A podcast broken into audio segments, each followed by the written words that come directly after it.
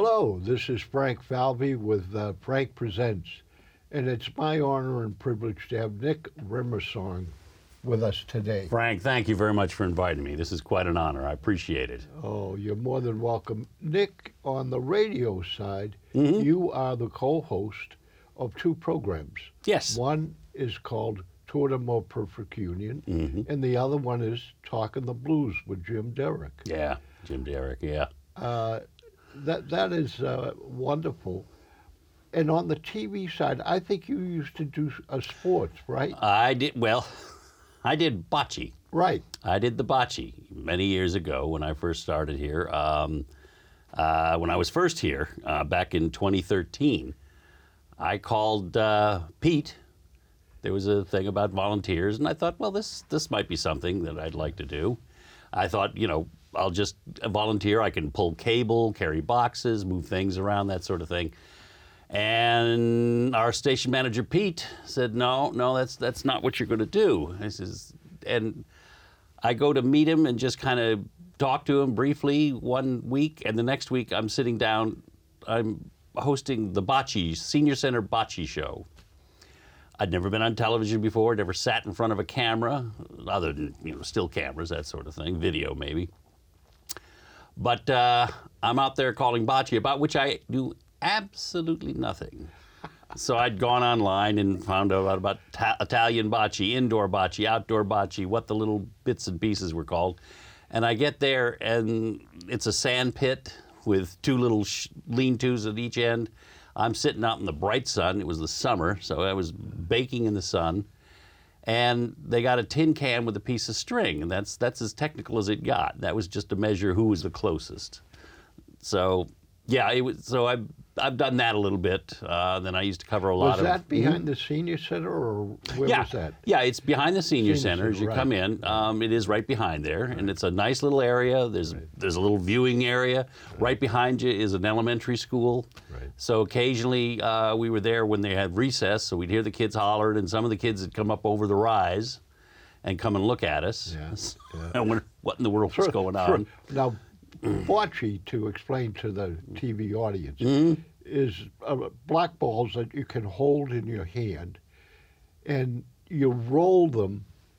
Well, you throw them in the sand. In the sand here, you kind of throw them a little bit, and then they they'll roll a little bit. But of course, you know, in sand, they're not going to roll a lot. And you try to get. You have this little piece that's in the center, Right. and you try to get your balls closest to that little piece in the center.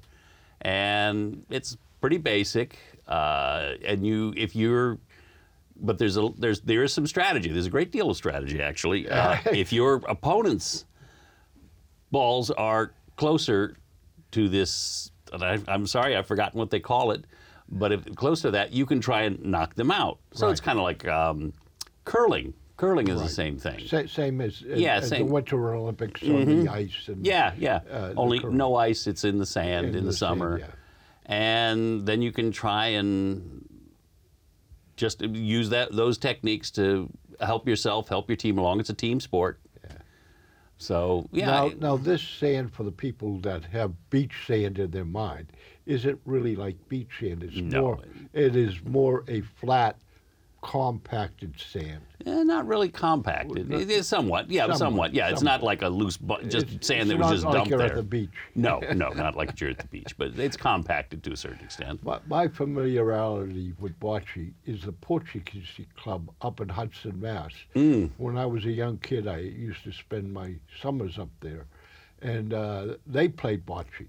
So uh, bocce uh, is a very Italian, Yeah, but other countries and other France. European. There's a, there's a whole type of French bocce that I read briefly about, and then there's you know the indoor bocce they play with steel balls, Yeah. whereas the uh, outdoor is played with uh, composite clay, some sort of thing. Uh, I don't know exactly what it is, but you know it's not steel. Nick, where did you grow up? Oh, well, it depends what time of my life you're talking about. My father worked for General Dynamics, which at one time was the, uh, the number one government contra- defense contractor in this country.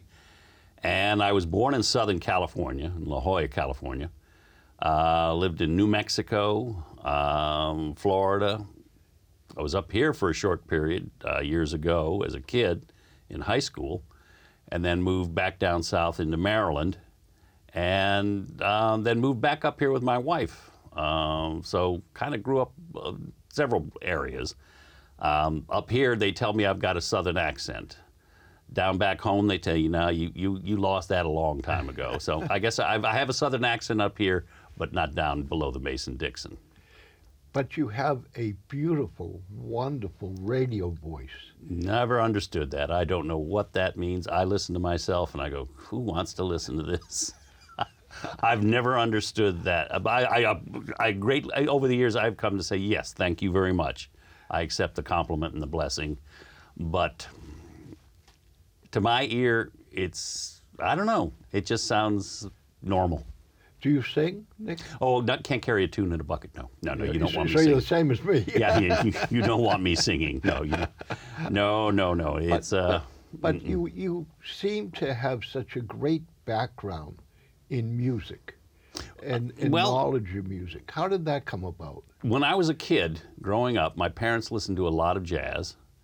Uh, that was their this starting with the swing era. My parent, my both my parents were born in the late twenties, and swing. I heard a lot of swing music, music when I was coming up. Count Basie, Duke Ellington, Artie Shaw, to, all the way to Stan Kenton and uh, you know Stan Getz, people of that sort, and that led me to go a little further, and I kind of got very, as a young man, I got very deep into bebop, into modern, more modern jazz. Miles Davis, John Coltrane, Charlie Parker. Charlie Parker stands right up on top of that, and that was my passion. Now, at the same time, I'm a kid growing up in the '60s, Right. in the '70s, Right. and you know you had to listen to what everyone else was listening to so you could have some common ground. So of course it was the beatles the rolling stones uh, a lot of folk a lot of folk music.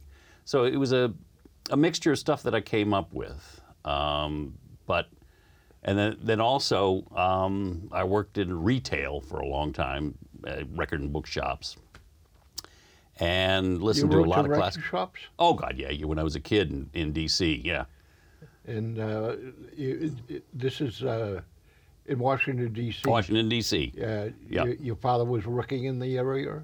Well, at that time, uh, we moved down to Washington D.C. in the you know, in 1970, and my dad had left General Dynamics, and he went to work for the um, post office. Is where he started with, and at that time, 1970 was when the post office was transforming from a cabinet position, you had the postmaster general, right, to a quasi-public Right. and Right. he, my dad had been the chief contract negotiator, union negotiator. Uh, excuse me, not union negotiator. He negotiated with the unions um, for General Dynamics. So he went down there and basically he set up the structures of how you negotiate with the unions, because previously it was all a government contract. It was signed, sealed, and delivered, and you just went with it or not and he helped restructure the post office. Now he ended his career with NASA, so we, yeah, we were down Doing there the for quite same type of thing. Yeah, doing exactly the same thing, labor relations, and you know the whole kit and caboodle, Yeah. all of that. So you're in Washington D.C. Mm-hmm. and uh, it's the uh, you're going through the '60s and the '70s, Mm-hmm. and so you're listening uh, to some rock and roll. You're Oh, yeah. to some Beatles, Mm-mm. and I, I, you're working in a record store. Yeah, record and bookshop, discount record and bookshop at uh, Dupont Circle, 1340 Connecticut Avenue in D.C. They were the that family, the Bialyks, Bob Bialik and his wife Dorothy, set up really the first discount shop of that type virtually in the country. They started with a small shop somewhere not too far from the the um, the shop that I worked at on Connecticut Avenue, Dupont Circle. And they just grew and grew. And at one time, they had uh, three shops in the DC metro area. And I worked at the DuPont Circle shop because I was going to school at the same time at George Washington, so it was convenient. I could just drop on the, hop on the uh, metro, which is the subway system down there, and just go back and forth. Um, Now, is this uh, George Washington uh, George Washington University. Uni- University? Yeah, Right. yeah, down in Foggy Bottom. Yeah, that's where I went to school. Went to went to college.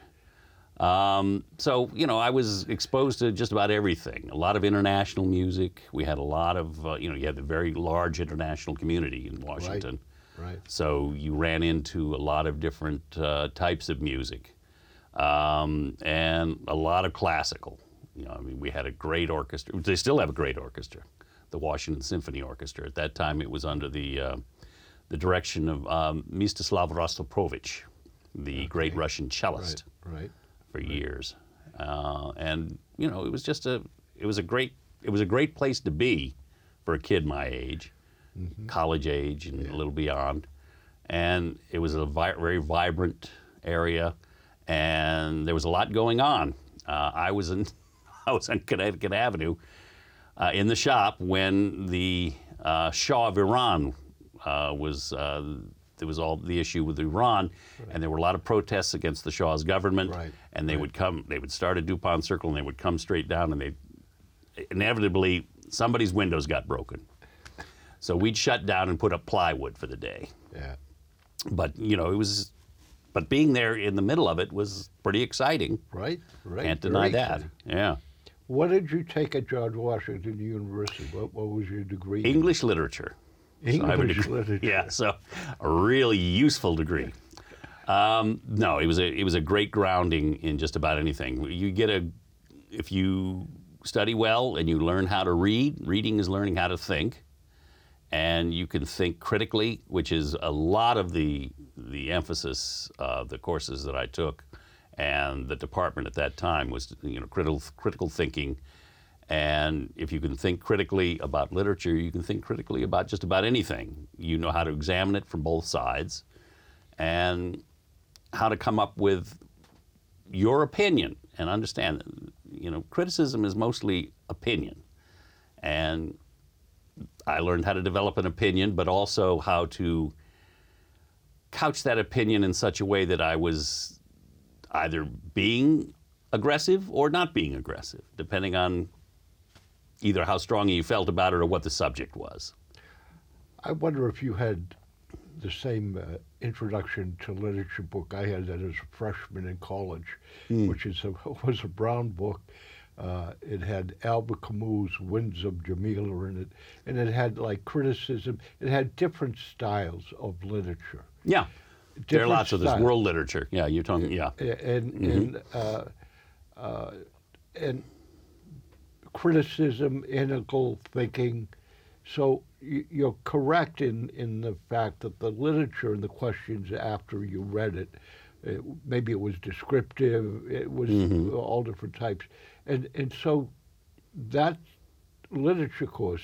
You might did you also have to have Shakespeare? Oh, and- yeah.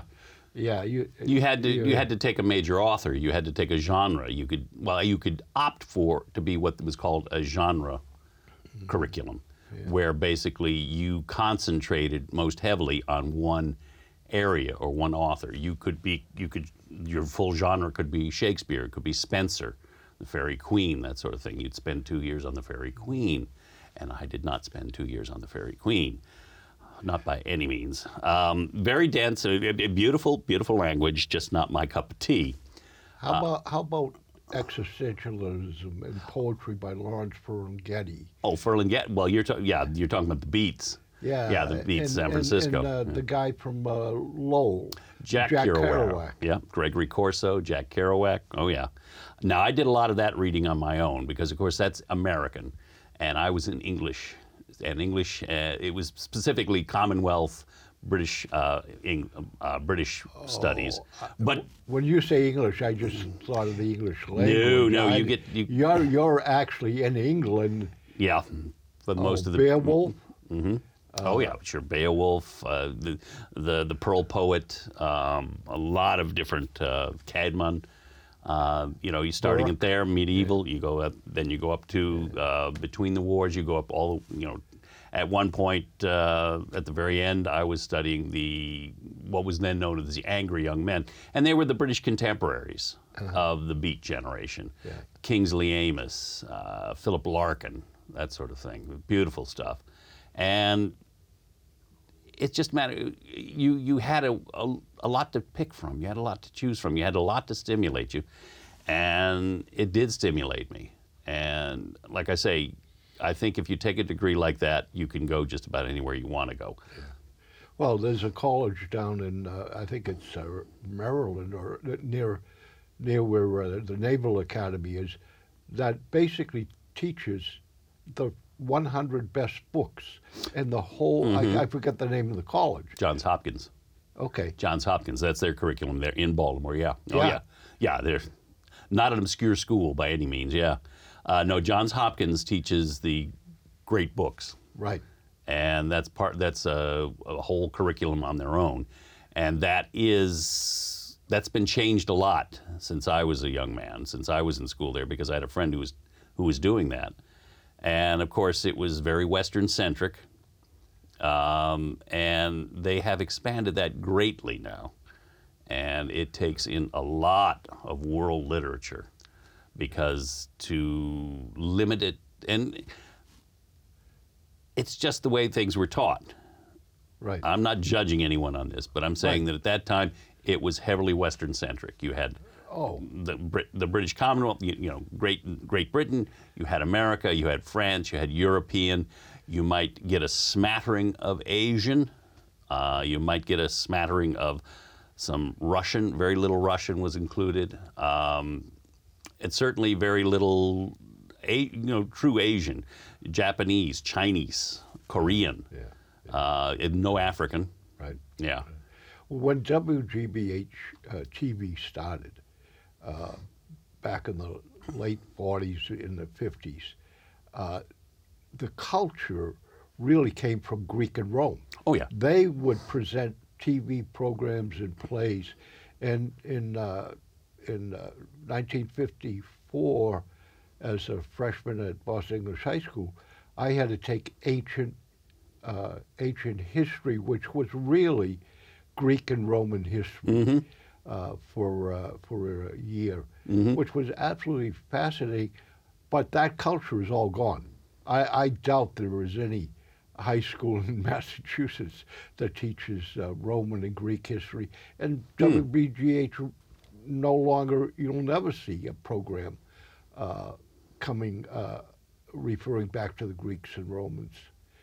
Um, yeah, I think basically they they'll do it just kind of from an archaeological standpoint. Right, Uh, right, if there's a famous dig, or if there's Right. news of that sort of thing, uh, someone you know, road project in in Pisa uncovers something. I, in fact, there was just something very recently. Uh,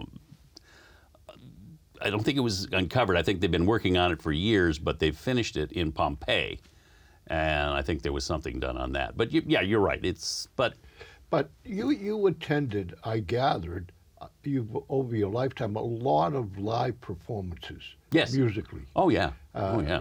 Where did that emphasis or, or uh, Well, when I come from? yeah, when I first started, of course, it was all rock and roll. I was seeing Traffic. Uh, I was seeing, uh, you know, anybody. Dave Mason. I would see a lot of different people. A lot, and then there were a lot of local um, people that I would see in the D.C. area. D.C. for years was the hotbed of bluegrass music. Oh, absolutely. Seldom Scene. Yeah, uh, the Seldom Scene. yeah, uh, we used to go down to the Hazel Red Fox. Yeah, we'd go to the Red Fox, and I saw the Seldom Scene in the Red Fox bar, which is where they started to play. They would play. They were known as the Seldom Scene because they would play every couple of months, or you know, and then they started to get a little more frequent, and that's how they got their name. And to watch them live in that small little venue was just amazing. Oh yeah, Mike Auldridge playing the Oh yeah, Michael dobro. the Dobro, yeah. Oh. Oh yeah, yeah. That was That oh. must have been special. That was something. And he worked at the National Geographic uh, headquarters in, um, were they in Gaithersburg? I think it was in Gaithersburg, yeah, Gaithersburg, Maryland. Well, I think all of them had professional jobs, like Oh, yeah. the, like the new Black Eagle Jazz Band used to play up in Hopkinton, and they were they all were professional. Uh, Yeah. Professionally. They had day uh, jobs. Day jobs. Yeah, they had to And- and support they did families. they Yeah. did it for fun, They did it, and then they just really took off. right? And, you know, they just, they, they just were amazing, They- amazing musicians, very accomplished, and I just enjoyed loving, j- enjoyed listening to them. So you, you go here, bluegrass country. You go to this folk club, and uh, I gather you went and saw uh, like Jerry Lee Lewis. I saw Jerry Lee Lewis one time, and that was uh, in Bladensburg, Maryland. He was at a place, uh, oh, my mother's place was what it was called, and Roy Buchanan used to play that a lot. He used to and came out of uh, Cross Keys. The Cross Keys uh, was also a big club down there.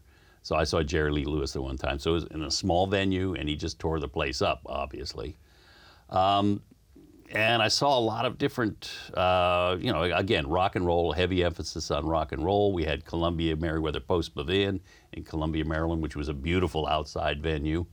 And I saw Elton John in his first American tour in 1970. Wow. Yeah. Wow. Saw him there. Uh, Ten years after, oh, good heavens, I've forgotten most of them.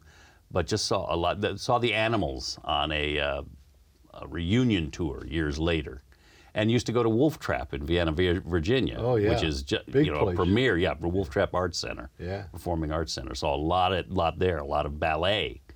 I used to love going to Really? ballet. Oh yeah, a lot of ballet done there, and the And, um, and did you did you somehow understand it and or know what was happening?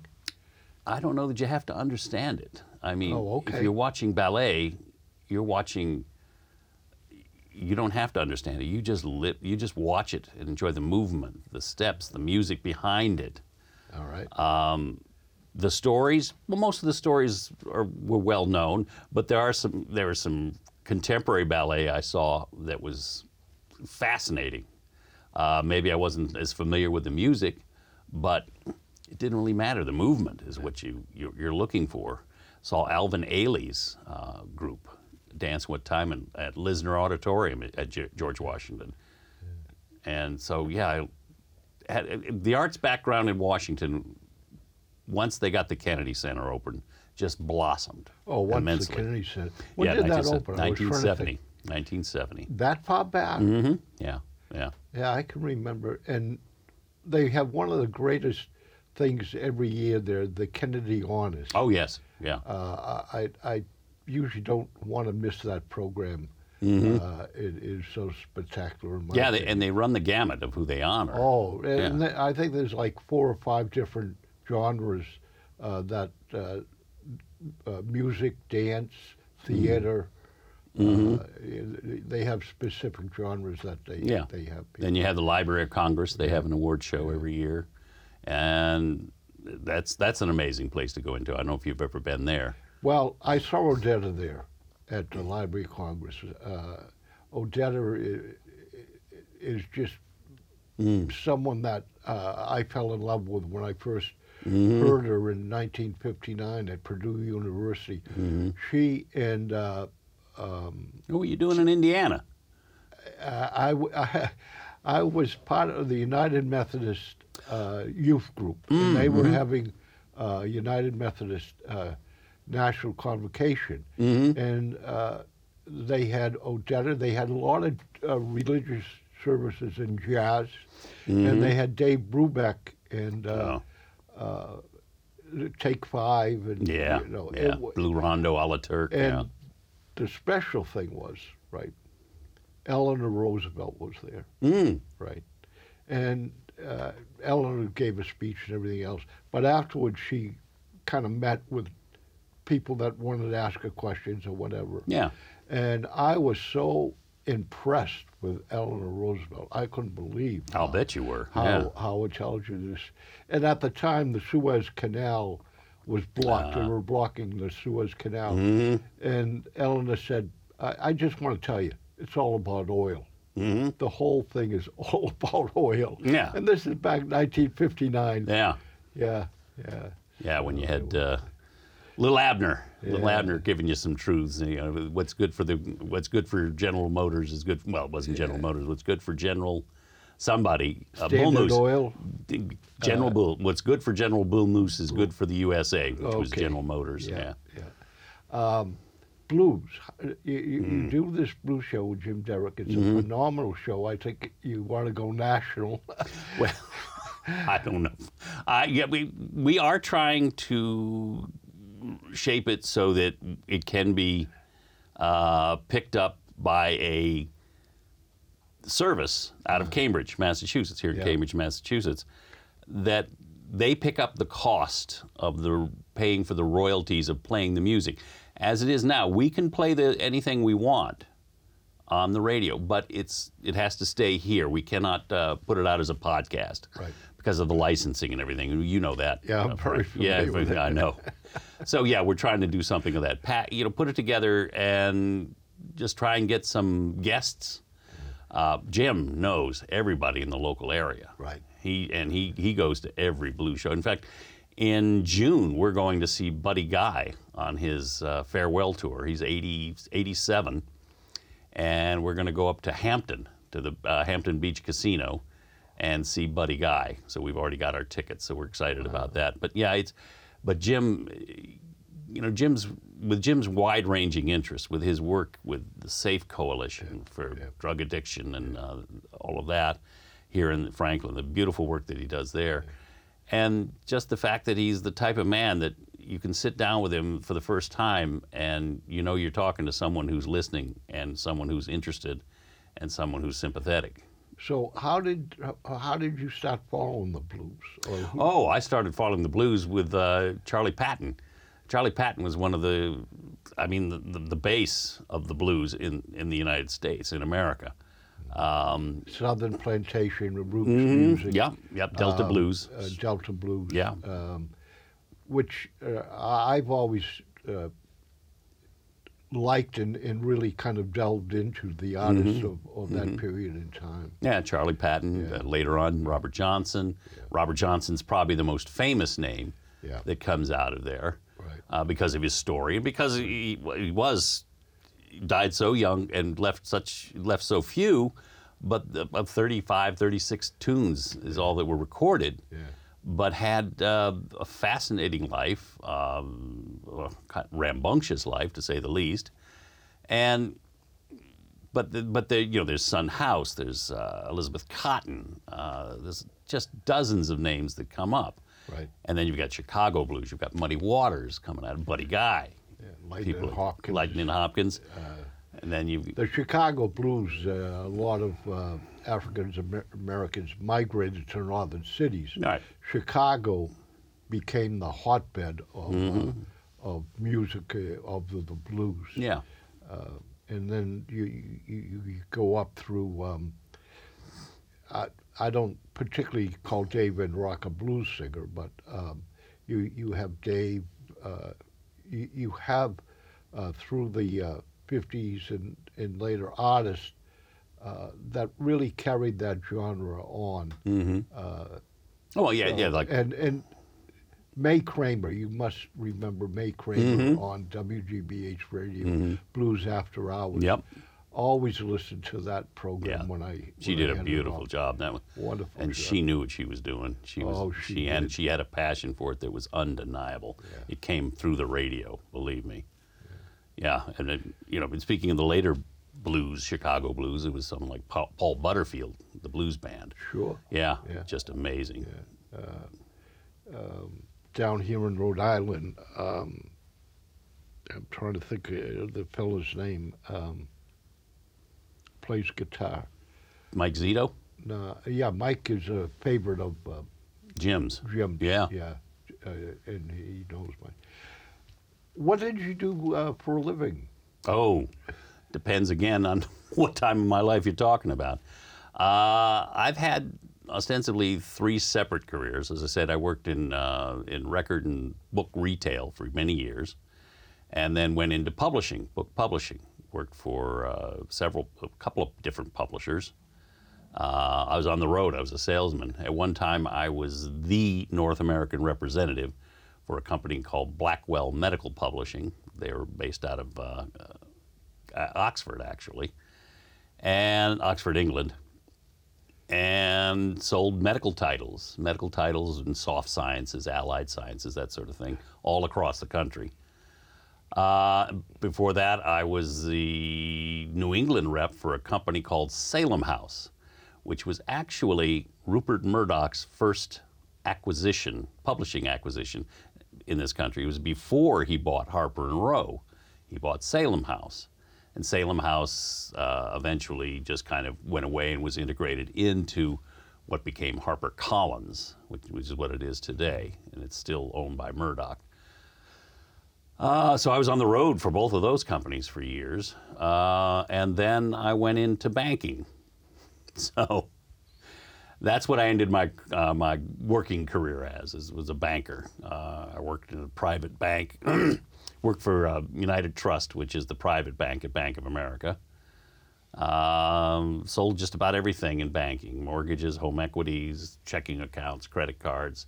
As a relationship manager with a private bank, I was had a small list of clients that uh, some business and some private uh, that I, you know, worked to maintain, worked to make sure that they were getting the best return on what they had, and uh, that's that's where, as I say, I ended my career there. I ended my career actually with a local bank here, Rockland Trust, local in terms of Right. Massachusetts, but we have a we have two branches here, Right. two branches. Right. So uh, that's why I ended my and, career. And Rockland Trust is a is a uh, stock-owned bank, as I recall. yes. hmm Uh, so that you can uh, buy shares. Benjamin Franklin, which is which they bought out, hmm began as a, a, regular deposit owned, and then Mhm. went the uh, uh, private stock. hmm Yeah. Where all of this time, you, you have you ever had a radio show be, before? Not uh, before coming here. No. Nope. I was never on the radio, was never on television before. I mean, came to it, uh, as I say, in 2013. So you might say relatively late in life. Yeah. Uh, but I was, thought I was too busy to do anything else. Uh, I had been told all my life, like you said at the top of the show, that I have this pleasant voice Right. and thought, well, maybe I could do something with it, but I knew I was going to have to pay some dues, so I thought I was going to come here and, as I said, pull some cord, move boxes, uh, stand behind something, you know, learn how to do the recording, whatever. But uh, Pete was having none of it. You're, as I said at the opening of the show, you're co-host of uh, Toward a More Perfect Union, hmm and th- that, A show you're somewhat vaguely familiar with. as I rec- yeah. uh, since I created it, Yes, exactly brought right. all the original people uh, yep. Uh, it still, uh, it desperately needs uh, two more women at least, or at least Oh, yeah. another woman. Anyone, anyone listening to the program, Anyone listening to the program is any woman invited. listening to the program that would. Uh, Yeah, and a woman or man, anybody who wants to oh no, no, come we, along. we need. well, yes, we do need. Natalie uh, Linos is is out there all alone. she needs help. Dr. Natalina, yeah, Dr. Natalia Linos, uh, who's uh, the Har- Harvard University's director, executive director of health and human rights. Yeah, and, So- and former candidate for the uh, U.S. House of Representatives. Mm-hmm. Yeah. So, what prepa- prepared you over the years to think about issues, uh, political, but not or not only political, but social? In other words, one of your gifts uh, on that program seemed to be the ability to uh, open uh, about what the topic is going to be, make a, a wide statement, Mm-hmm. and really be able to participate in whatever the particular topic is, and then uh, to be able to wrap up the uh, program. Uh, you, you see, but to do that, you've had to have years of thinking about uh, social and political issues. H- How has that developed within you? Uh, with the, it goes back, I know, to your college days in, in your literature. Mhm. And when in college, did you also have to take writing courses? Oh yes. Oh yes. Oh yeah. That was a very yeah. Yeah. You had to uh, every freshman every university freshman at George Washington University that wanted to be, you know, get into the uni- uh, the English language, English literature uh, department had to show a a level of competency in composition, in writing, and they had uh, the first course you had to take was freshman comp, and that to me, I thought I really don't want to go through this again. So I was able, along with quite a few others, I mean, you could exam out. So you could show a proficiency that was already established, and then you did not have to take the writing, uh, a freshman comp, which was two, two hours a day, four days a week. And that was just more than I wanted to spend writing out essay after essay after essay. Now, having said that, you did because you had to show that competency because most of what I did, most of uh, what I in my advanced courses was write. Right. You had essays that had to be written every week for two or three or sometimes four classes depending on what level you were at.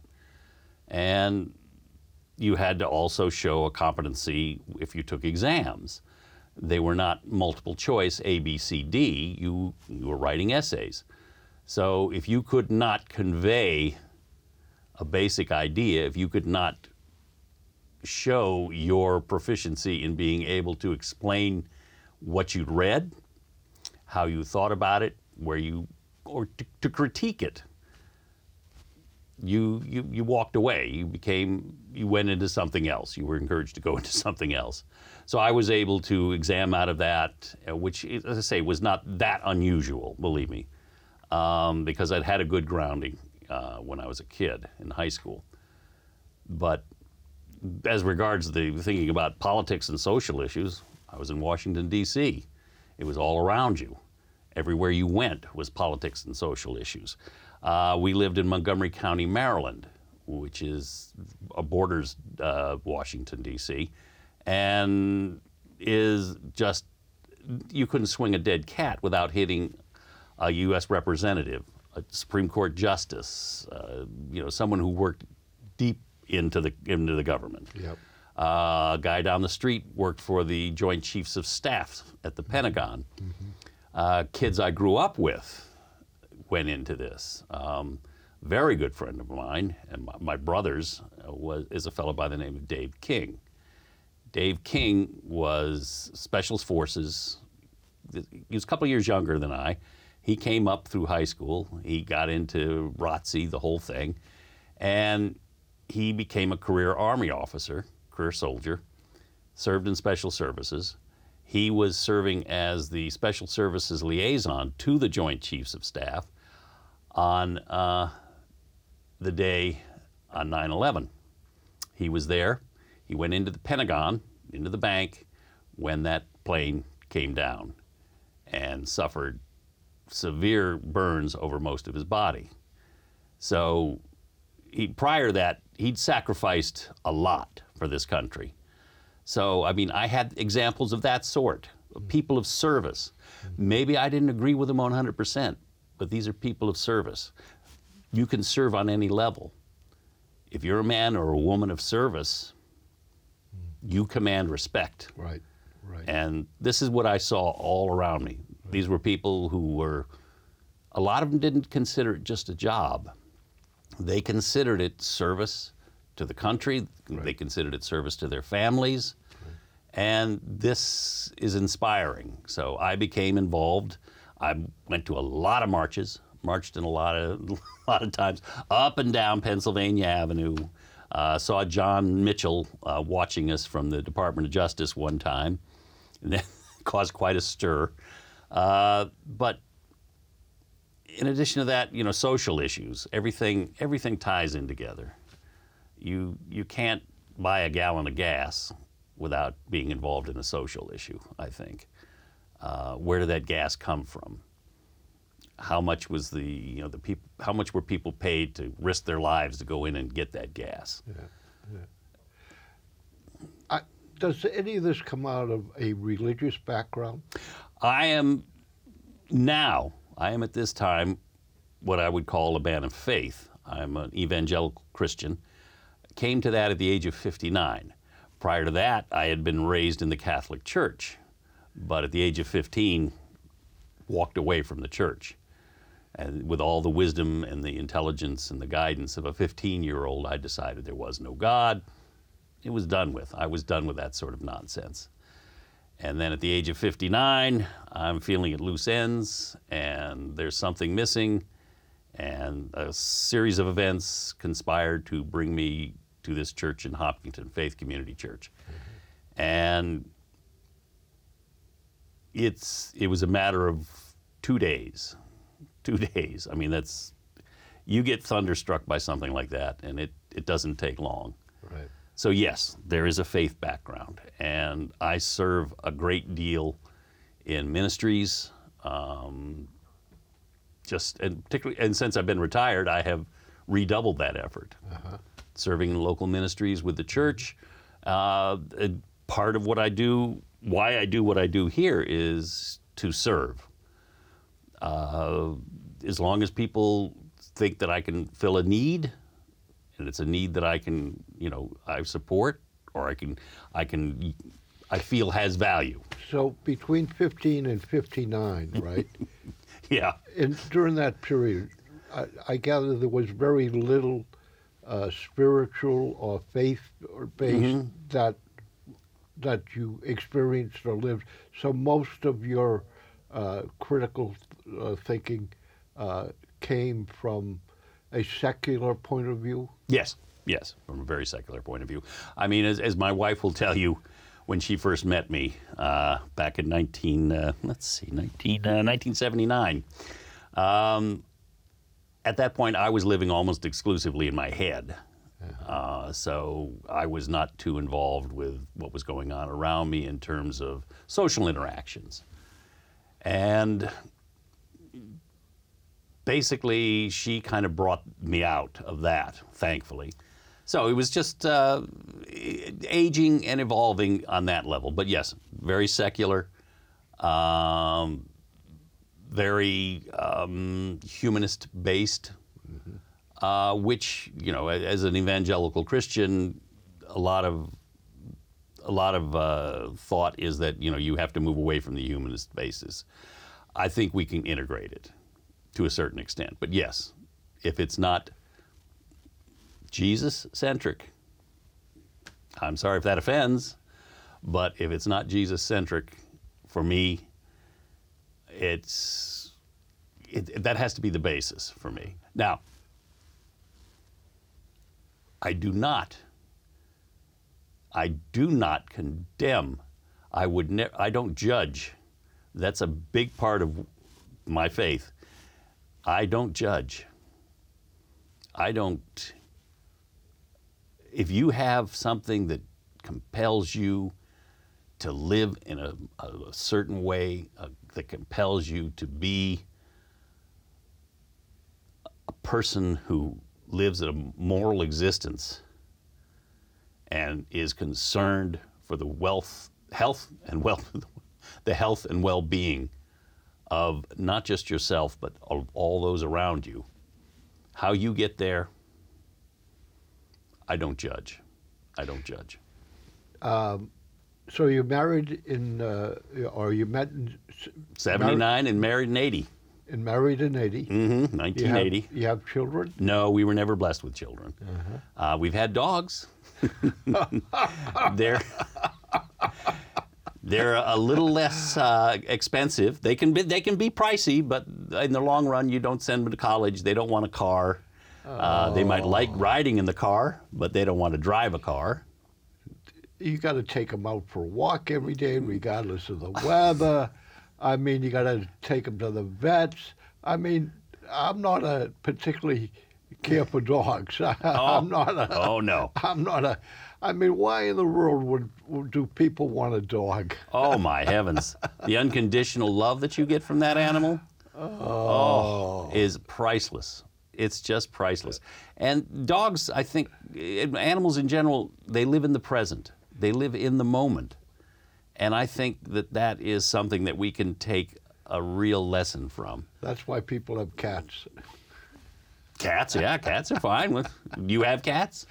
I've I have had cats. Yeah. See. I don't have any now. No. Well, see what, what's the cat and, dog? and talk about expensive.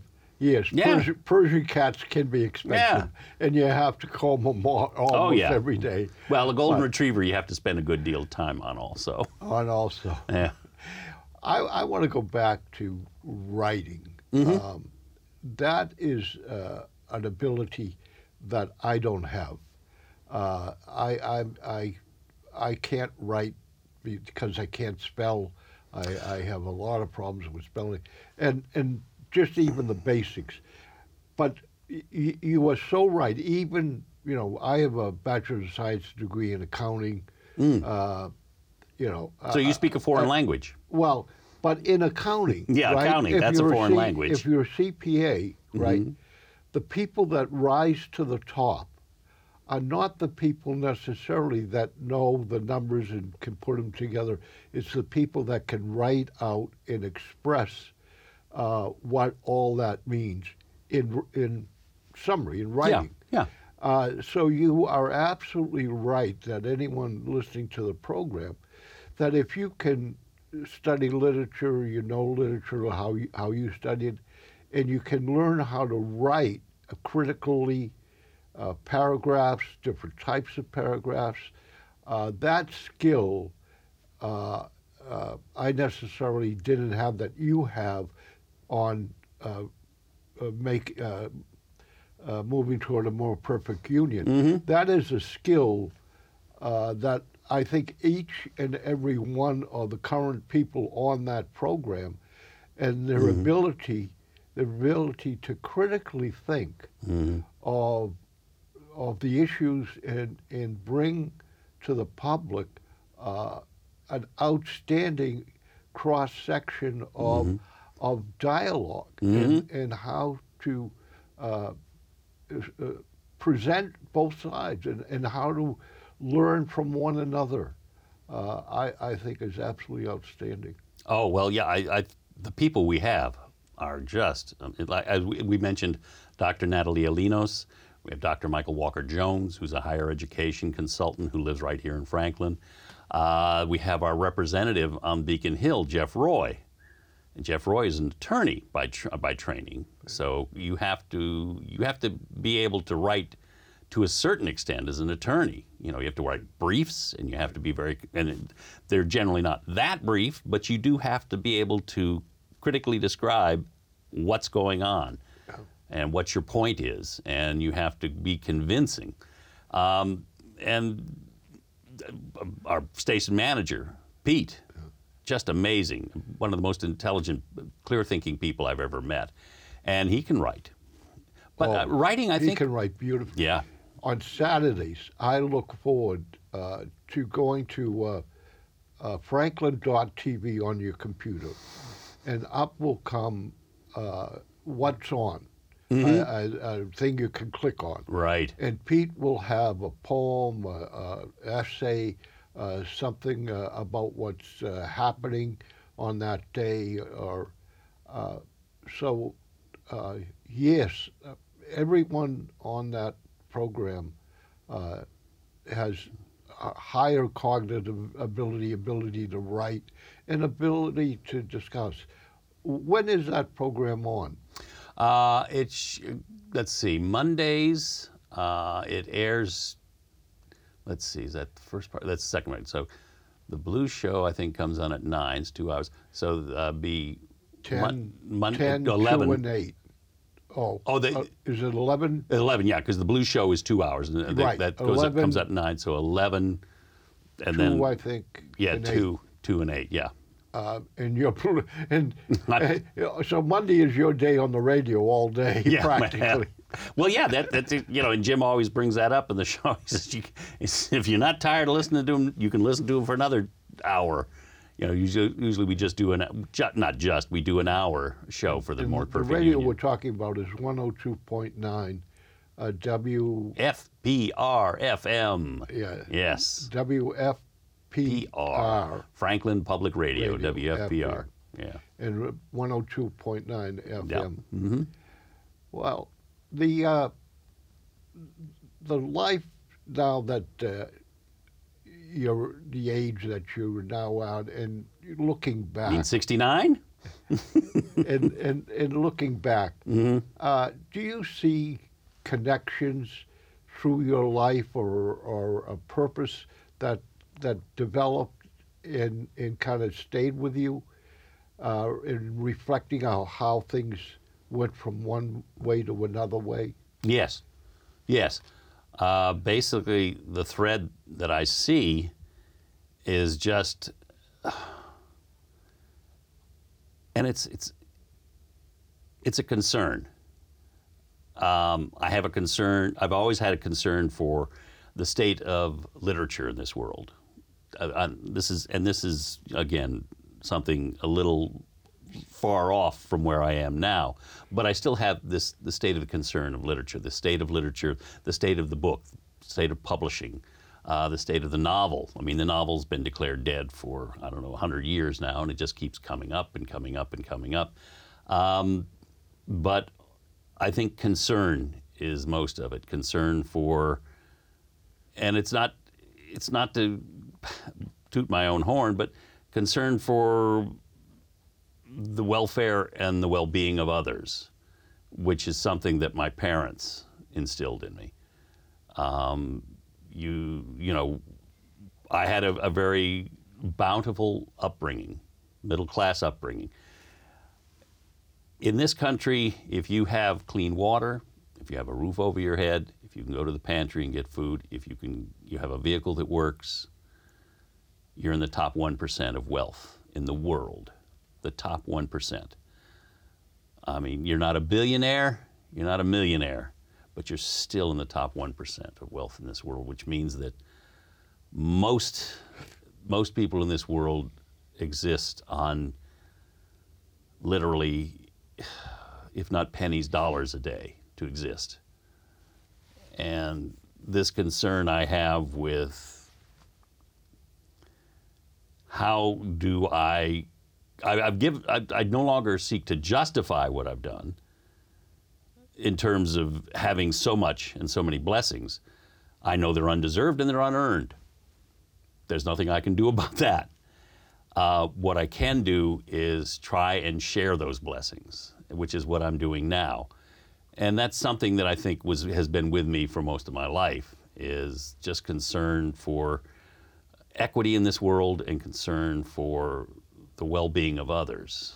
Um, Well, what is your concern in from a literature point of view? Is oh, it- literature, sure. i- Is it that um, we're not diverse enough, or we're not grappling with the right issues in uh, in novels? I, I was watching uh, TV today, and apparently, the number one novel and bookseller that came out is a novel about I- India and a person uh, who was the son of a gangster in India, about a journalist, and about another person. And apparently, it gives a very cul- good cultural description of the different regions in India. And it's going to turn into uh, three books, like a lot of novels turn into three yeah, books. the, the, the standard Victorian model, the three the three volume novel. Three volume yeah, novel. yeah. So is it is it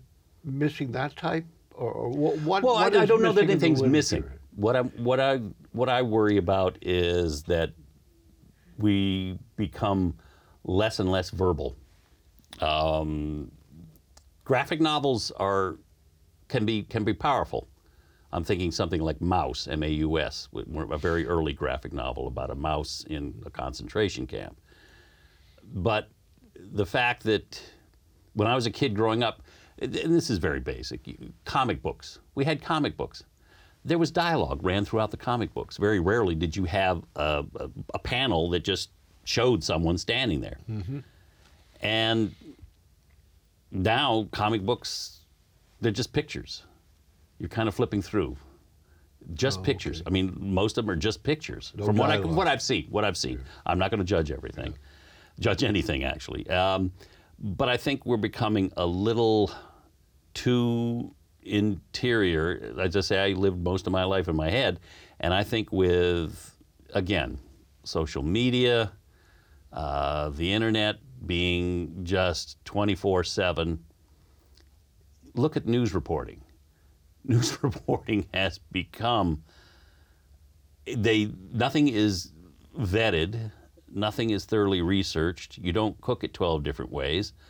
Uh, and uh, kind of an example of this, uh, go, go watch the movie All the President's Men, and you'll see a, just a real cursory view of overview of how a newspaper article used to be before it was published. Ben Bradlee sitting there with uh, Woodward and Bernstein. You went through, and if you could not back up your your source 12 different ways, you didn't get published. That doesn't And it- happen now. You've got to be first if- out there. If you run for the U.S. House of Representatives, Ah, well. yeah, that's getting a little. Right, Nick, Frank. Nick, thank you for being here. Thank you, here. Frank. I, really appreciate, it. appreciate Enjoyed it immensely. Yes, it was a great fun, and uh, Yeah. sometime uh, hopefully you'll be able to come back and uh, I'd be we'll glad to. continue.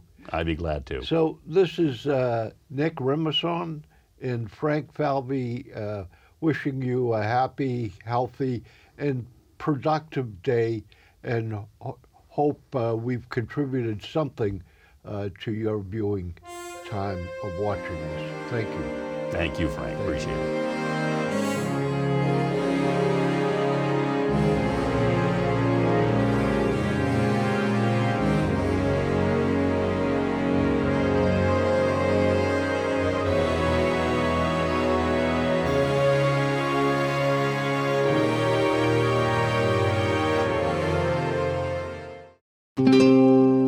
This program was made possible by your Franklin friends and neighbors. Good folks just like you. Thanks for supporting Franklin TV. And thanks for watching.